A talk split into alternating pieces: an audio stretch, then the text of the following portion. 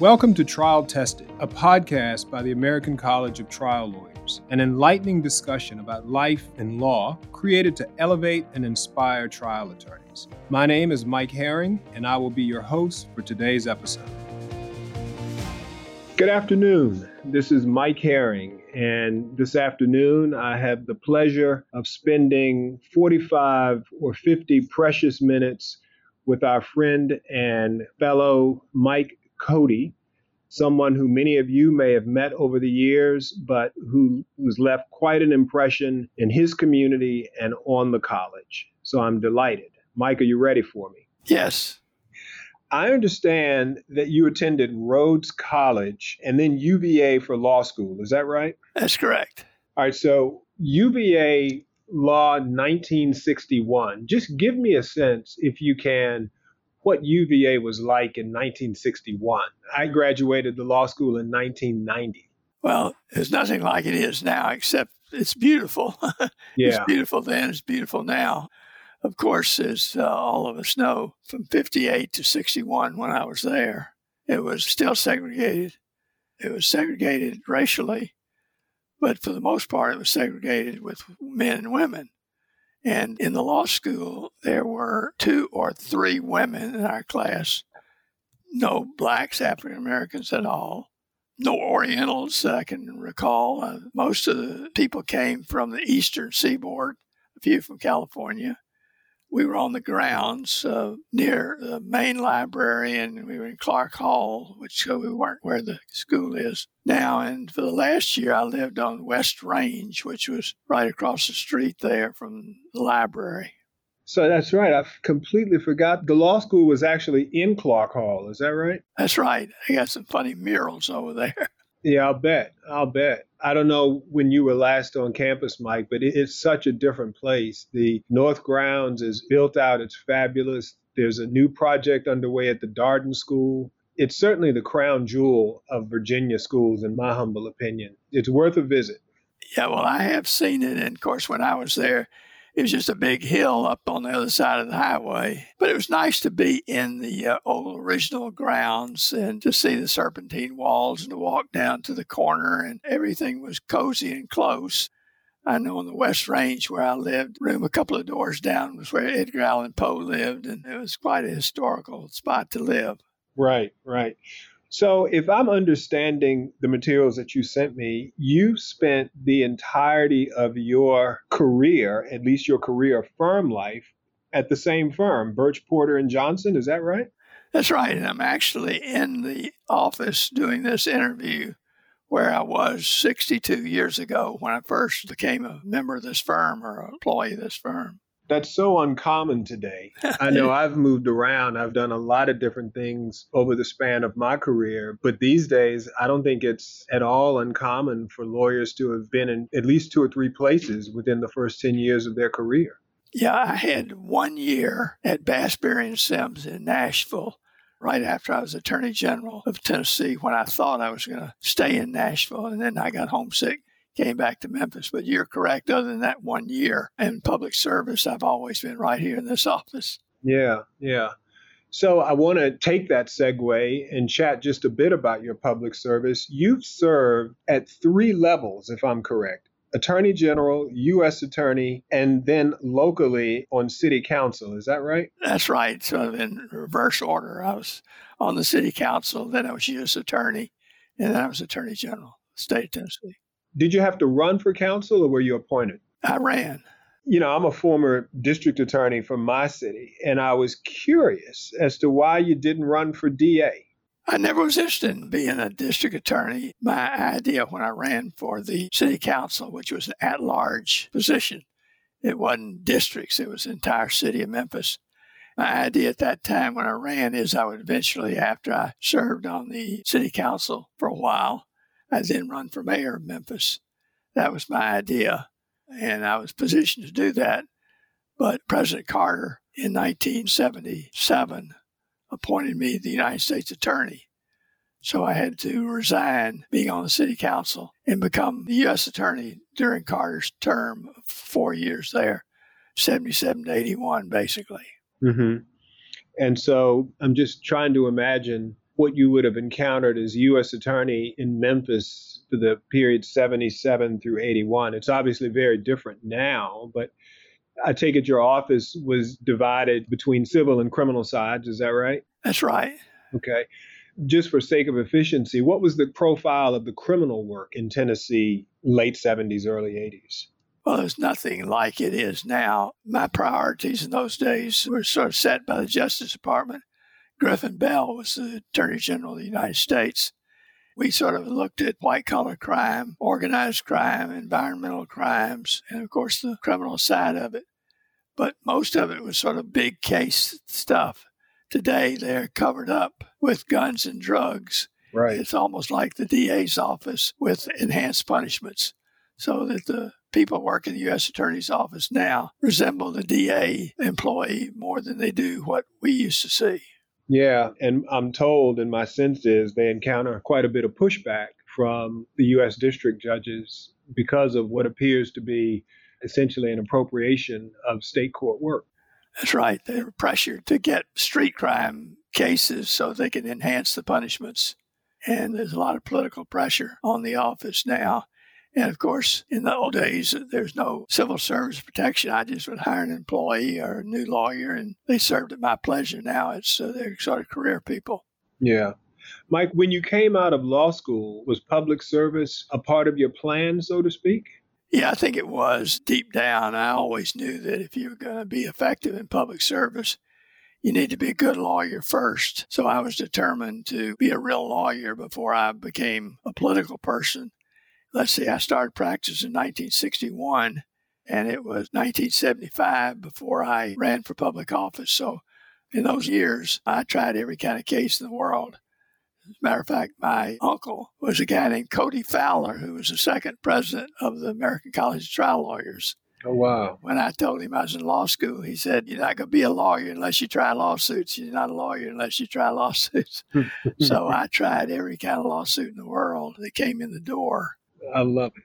You know, I think that most of our peers in the college would agree that we're seeing fewer lawyers in elected office. I would imagine you see that as a negative trend, right? Yeah, I do. I think it, uh, of course, in my days of running for the city council, you can still have another job. It was a part-time job, even though it seemed to take most of your time.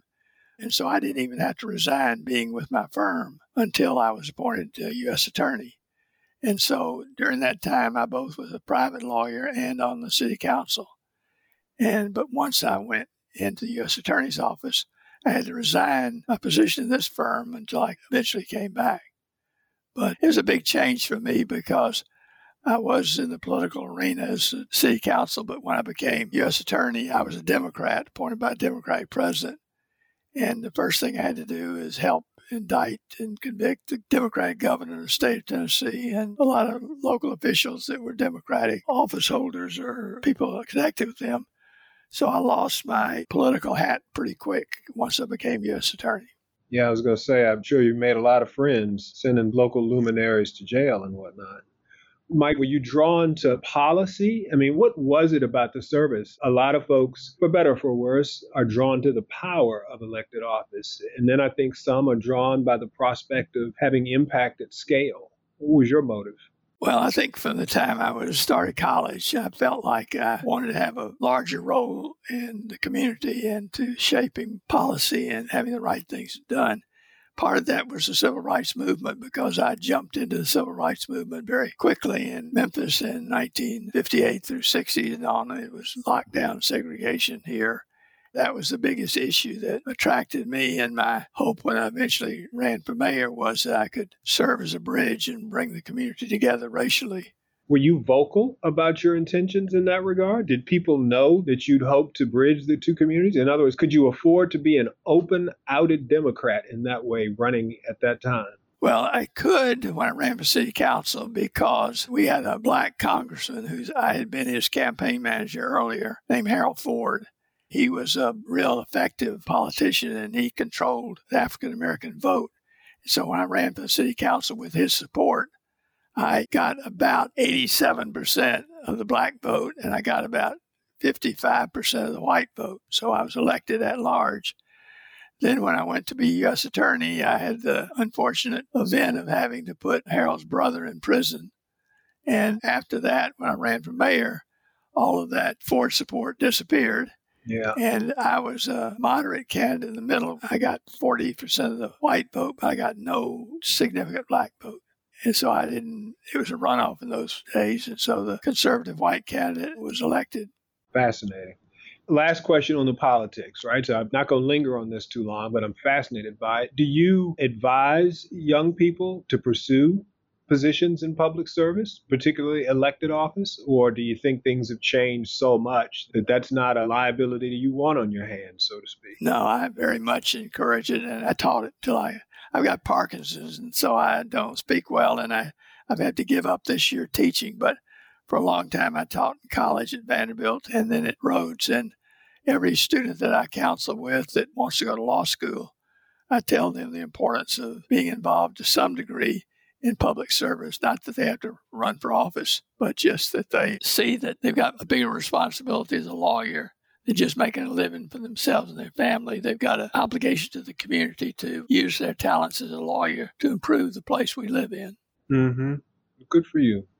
So I want to wind the clock back a bit.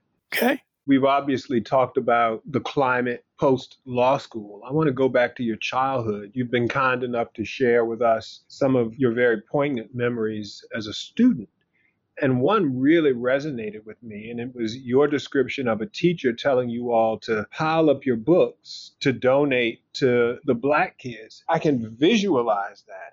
And here's my question. When the teacher told you to do it and you heard and heeded the instruction, did it occur to you that you were giving your books to black kids, or did you think you were just giving your books to poor kids? I mean, through what lens did you process it? Poverty or race? Well, it was race. It was race because when I was growing up, I was in a neighborhood that had a lot of poor white kids as well as a lot of poor black kids. Memphis was segregated, but it was not a big enough place that you could be completely segregated. But in this case, it was clear that the teacher was saying that when we finished using these books at the white school, I was in sixth grade, I think, we'd use them for a couple of years, maybe three years, whatever, spill Coke on them, tear pages out, write notes in them. And then we were through with them. They would go to one of the black schools for them to use three or four more years.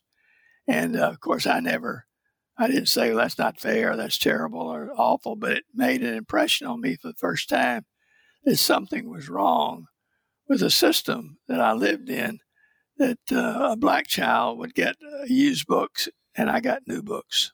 It just struck me as not right. Right. It sounds like you got an instant lesson that left you with a racial sensitivity. I did. I did. And I never had that before because, you know, my parents were nice people. They never said anything bad about anybody that I ever heard. But they were segregationists. Uh, everybody that lived in Memphis was a segregationist. And so growing up, I sort of expected that separation. But this was the first time I'd seen some basic unfairness. And I guess six years later, when I was running track in Memphis, I had another situation like that that made me feel the pangs of discrimination. Yeah.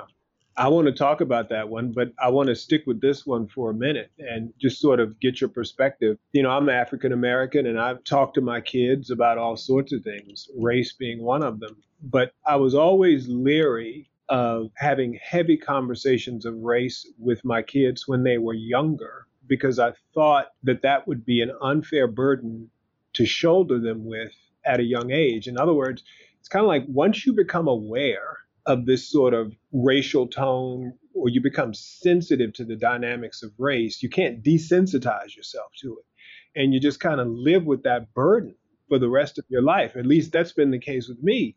Was that your experience as a sixth grader? From that point on, you sort of had to navigate the nuances of race? Uh, I hate to admit that it wasn't. I think when that book situation was over, I probably never thought about it again until I was eleventh or twelfth grade and started for the first time. You see, we were never exposed. Black and white kids were never exposed to each other. I never saw any kids that were black that were my age until I was out of the University of Virginia. I never had any experience with them. And so there was no discussion about it. It was just a fact of life. We live in a segregated community and everybody played by those rules. And we never even realized at the time how harmful it was to the black community, for instance, although we saw most of the black people were poor and most of the white people were middle class or wealthier, although it wasn't completely. You know, say what you will about busing, but by the time I came through middle school in the seventies, I suspect that but for busing, I would have had little to no exposure to white kids. And by the time I got to high school, you know, busing really couldn't do much good. That's white right. White had hollowed out the city. And so all of my peers, with the exception of one close friend in high school, were African American. The incumbents that I beat when I ran for city council was a Vanderbilt University and law school graduate who was very smart. But he was a segregationist of the first order, and busing was on the agenda.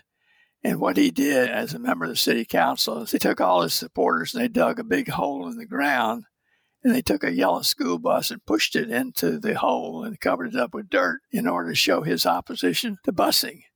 And I had to run against that kind of candidate, which luckily for me, I could count on supporting the black community as well as the liberal white community.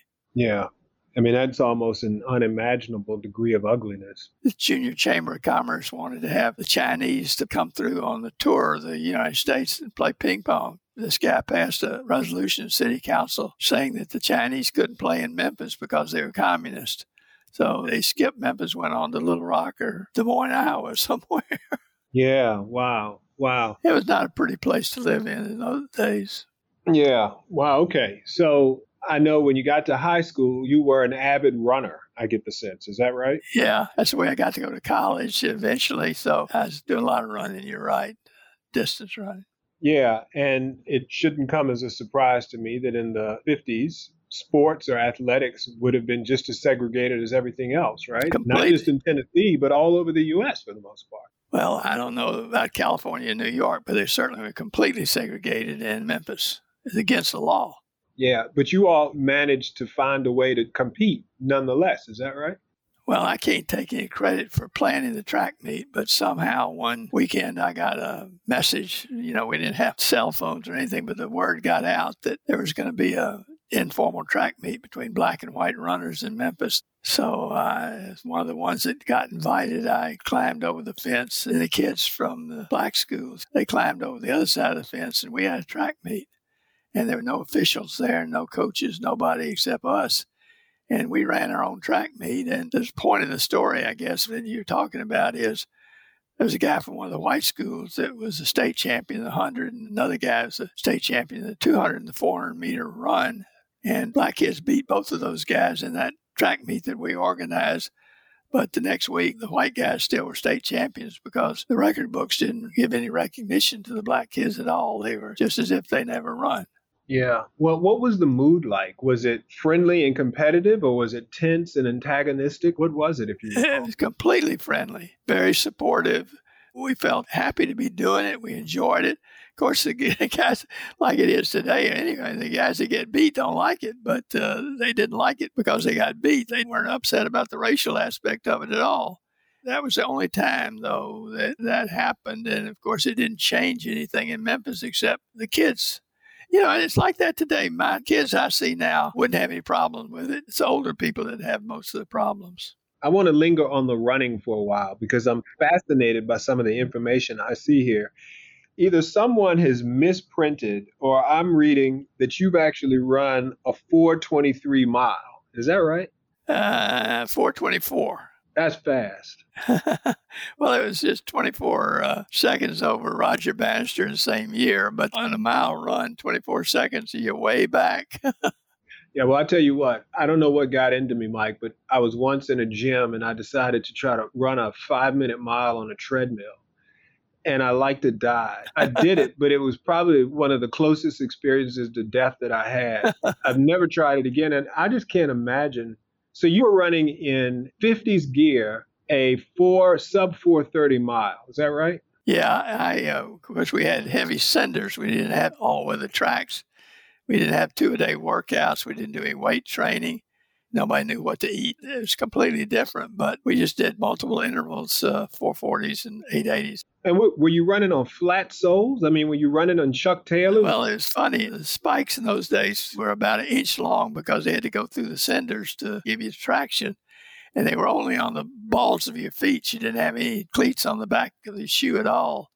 So you basically had to run a mile on your forefoot. Wow.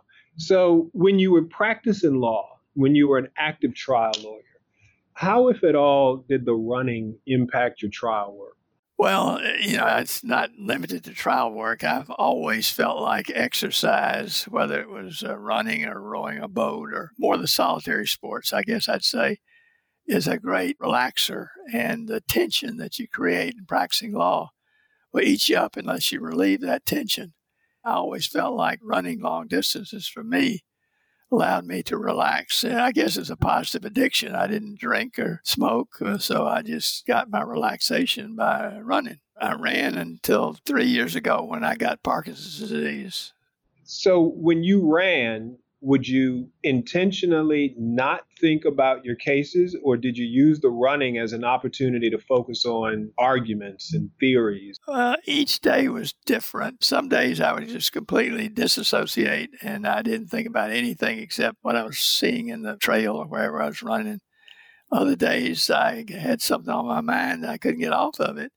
And then I'd sort of worry that I'd try to remember what thought I had till I got through running so I could write it down. So it wasn't anything consistent, but I feel like, you know, the Blake poets, uh, Wordsworth and Longfellow and those guys, they were big walkers, and they felt like they had their best thoughts when they were out solitary walking, and I felt that same way about running. Of course, I've run eighty-eight thousand miles in my life, so. So you mentioned the walkers. As much as running was a part of your life, it sounds like it's in your D N A, frankly.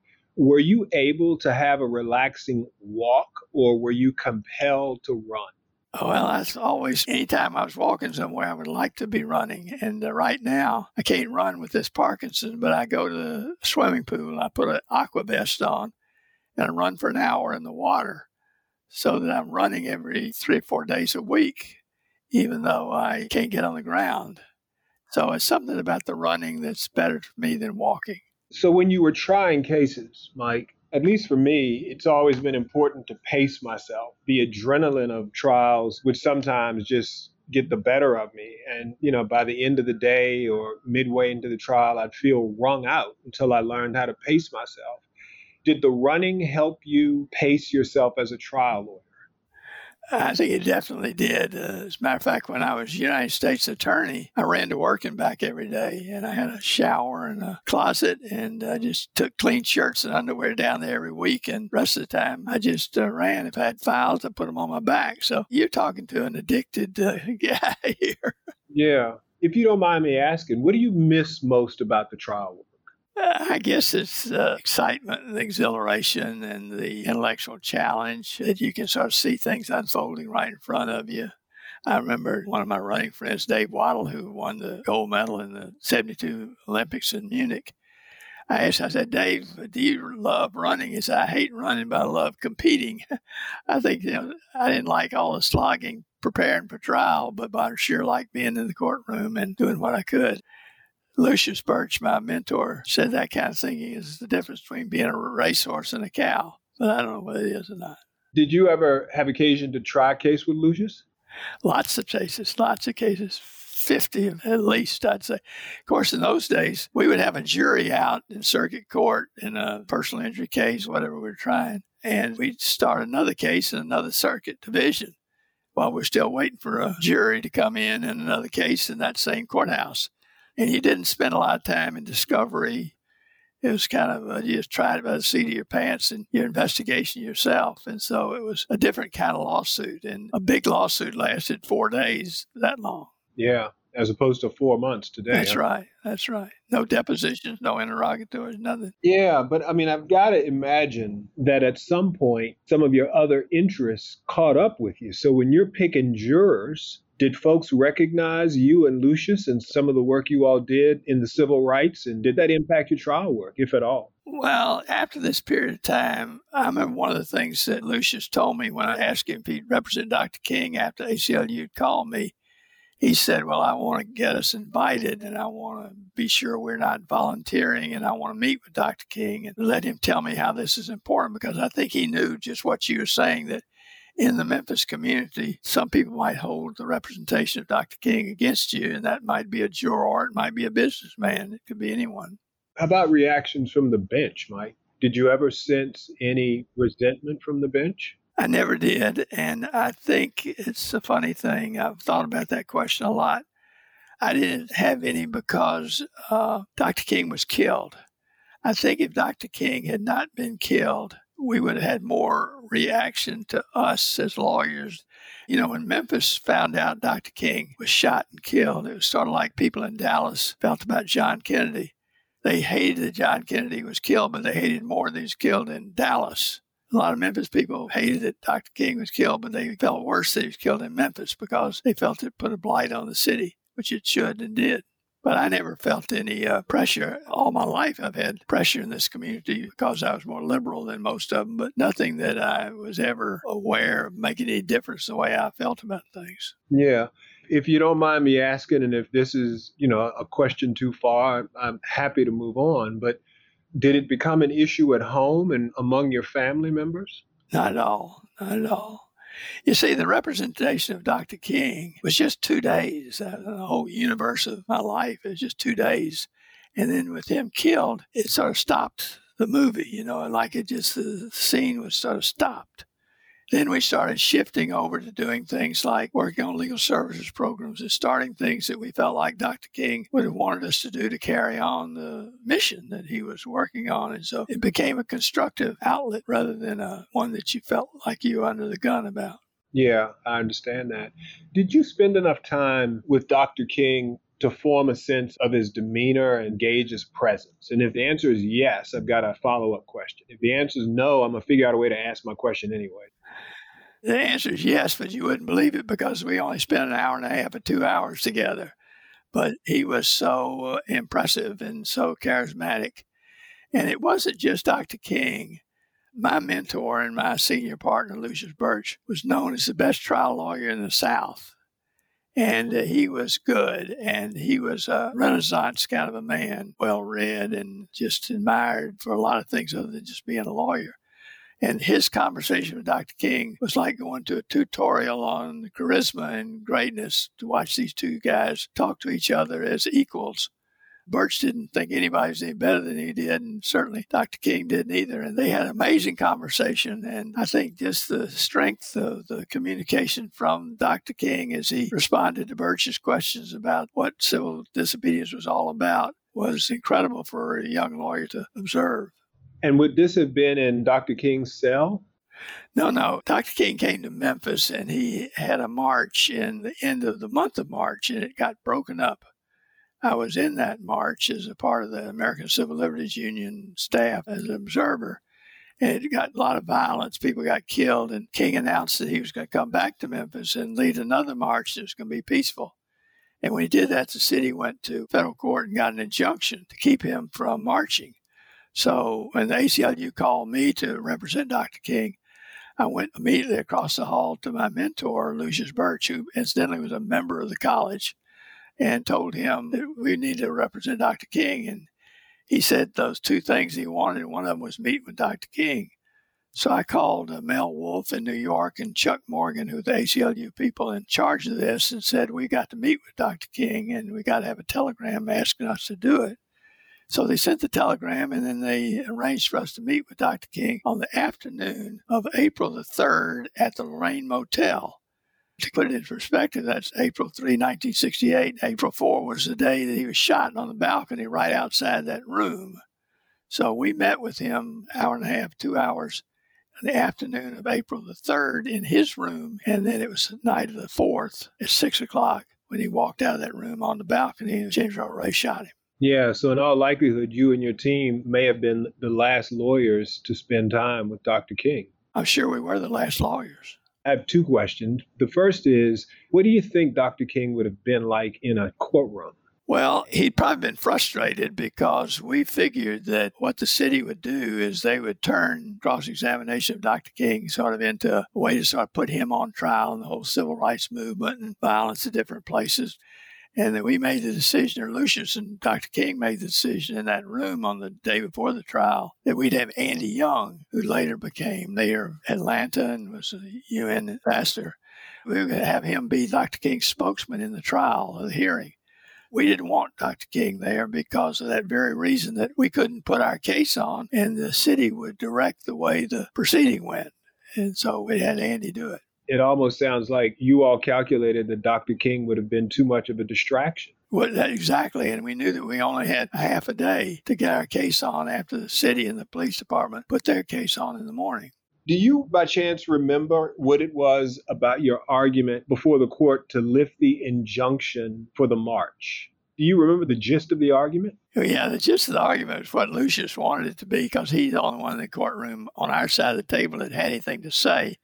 But the gist of the argument was that it would be more likely a peaceful march if Doctor King and the Southern Christian Leadership Conference professionals were leading the march under restrictions that we copied from Judge Frank Johnson down in Alabama, federal court judge, where you didn't have sticks with placards on them. You had communication with the police, only so many marches abreast, radio contact. We set that all up and convinced the court that it was more likely that the march would be peaceful and would accomplish the result if Doctor King was leading it with professional people who were trained in civil disobedience than if he was locked up in the marshal's office and his folks were mad and somebody was just down out walking on the street mad. Man, talk about front line. What kind of trial lawyer do you think Doctor King would have been? I think he would have been good at anything he wanted to do, but I don't think he ever would have wanted to be a lawyer. Yeah. His whole basis, you know, was nonviolent, peaceful existence, and he would not have been comfortable with the rigors of cross-examination and making the other side look bad or whatever it was. He'd have been a wonderful closing argument guy, but he wouldn't have handled the rest of it so well. Right, all of the fun stuff, right? So I've heard you say a number of times that Lucius Birch was phenomenal. What was it that made him so good? He's fearless. He wasn't afraid of anybody. As a matter of fact, Memphis had a boss when he came here in nineteen thirty-six, practiced law, and got him E H. Crump. He was like Pendergrass in Kansas or Machines in New York. He controlled Memphis, and Lucius opposed him, and in the nineteen forty-eight election, beat Crump's candidates, Senator Estes Kefauver and a guy named Gordon Browning, who was like the governor. First time the Crump machine had gotten beat. Birch was just a fearless guy and smart as he could be. Matter of fact, all the big companies would hire some other firm maybe to handle their routine work, but anytime the president of the company got in a big mess somehow, they come hire Lucius. And did he talk to you about the college? Oh, yeah. He and Cody Fowler both. So one more question about those guys and your sense of lawyers. Some lawyers seem to define themselves by the clients they represent. What's your take on that? I don't think we did that. As a matter of fact, just the opposite. Birch was a big believer that you represented anybody that needed a lawyer, whether you agreed with them or didn't agree with them. Fortunately, when A C L U asked us to represent Doctor King, we happened to agree with it, but he had represented a lot of people that he didn't agree with, and I had to, too. As a matter of fact, the first trial I had after Doctor King was killed, we represented Hartford Liberty Mutual Insurance Company. I can't forget which one. And there was a store down in South Memphis, a black neighborhood, where somebody broke through the window during the riots, was going to go in there at the guy that was operating the store, and the guy in the store shot him, killed him as he came through the window. I was assigned to represent the store owner that shot him, and I had to take that case because the insurance companies were our client. And I make the point that we completely agree with Doctor King, and I didn't agree with the other side. As a matter of fact, I argued in the United States Supreme Court the case that stopped allowing police to use deadly force to shoot a fleeing felon, the Garner case. I lost that case in the United States Supreme Court. Of course, I didn't agree with the police policy and practice, but as Attorney General of the state of Tennessee, I had to defend the law that was in Tennessee and thirty-four other states. So you argued Tennessee versus Garner. I did. I sure did. I lost it. I want to say I lost it six to three or five to four. I think it's six to three. Oh, man. I mean, so the last two years must have been fascinating to you with all the discourse, to protest, to some would say unrest occasioned by the killing of George Floyd, right? Well, I was just glad that I had a part in making the law that police had to have a threat to their life or a threat to someone else before they could use deadly force. You know, I've always felt like as an A C L U lawyer or, or attorney general, U S attorney, you could shape the law a lot more than you could if you were just a private lawyer. And that's what attracted me to those positions, because in this case, it was a very close case in the sense that more states had that law than didn't have the law. Tennessee wasn't by itself. But it was clear that the Supreme Court knew it was time to make a change, and even the police were glad they did make that change, and we were too, really.